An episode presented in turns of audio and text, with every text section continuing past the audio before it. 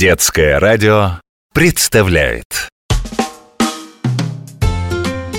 Живой уголок. Может каждый мальчик и девчонка может У себя в квартире за короткий срок?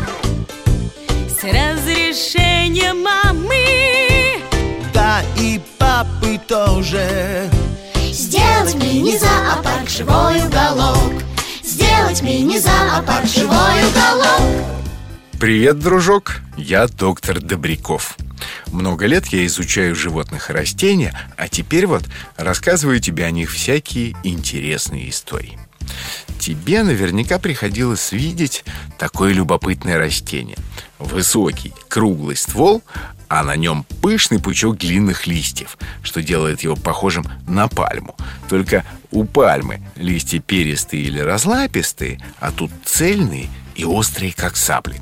А иногда из самой середины розетки вылезает длинный цветонос с огромным количеством крупных цветов-колокольчиков, похожих на поникшие тюльпаны кремового цвета. Узнал? Ну, конечно же, это юка. Много их разных юг на белом свете, почти полсотни видов. И зовут их по-разному. Одну – свеча Господня, другую – дерево Джошуа. У каждой своя история. Вот, например, юка филаментоза, или по-нашему юка нитиносная. Есть такая легенда. Однажды у американских берегов тонул в шторм корабль. Моряки взмолились небесам о спасении, и тут прямо с берега протянула им длинные листья юка. Люди ухватились за них и держались, пока не стихли волны. Моряки подивились прочности растения и, внимательно изучив листья, обнаружили в них тонкие крепкие волокна. Из них стали видеть канаты, которые по прочности соперничают с стальными тросами. А кстати, ты же джинсы носишь? А вот ты знаешь, из чего ткали полотно для самых первых таких джинс? Ну, сто лет назад. Вот из этих самых нитей юки. Их и сейчас добавляют в ткани. Вот в чем секрет носкости настоящих американских джинсов. Самое красивое в пору цветения юка в народе называется «Господня свеча». Такое имя она заслужила исключительно из-за красоты. Это единственный вид, у которого нет ствола, а прямо на земле растет пышная розетка длинных листьев. И вот из нее-то и поднимается высоченный, ну, выше человеческого роста, цветонос с пышными белыми цветами. А есть еще один любопытный вид. У него ствол, наоборот, очень толстый, разветвленный, а листья короткие и острые. Так что все дерево это напоминает причудливую сосну.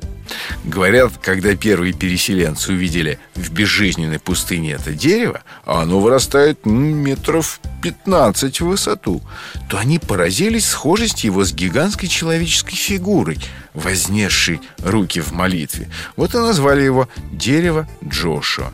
Джошуа – это Иисус Навин, библейский путеводитель древних израильтян. Вокруг дерева действительно не раз случались чудеса.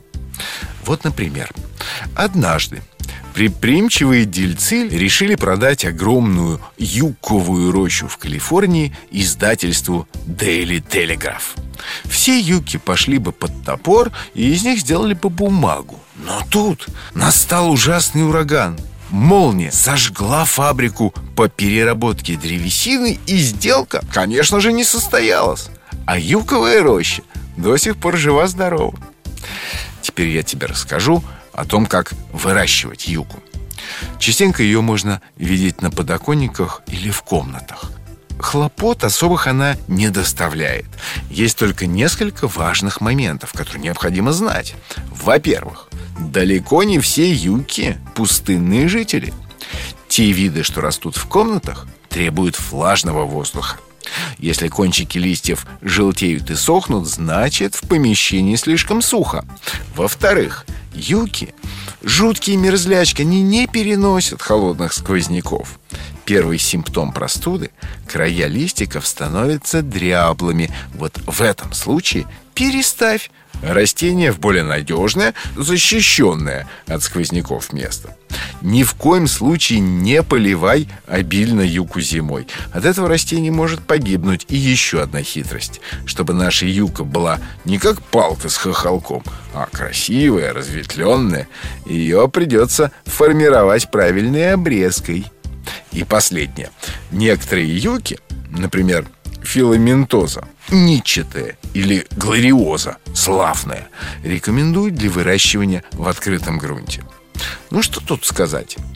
При правильном уходе и надежном укрытии зимой растения у тебя в саду, ну вот скажем в Подмосковье будут, но цвести никогда. Только если посадишь их южнее Ростова-на-Дону или Волгограда. Вот и все на сегодня. До новой встречи, дружок. До новых историй. Живой уголок.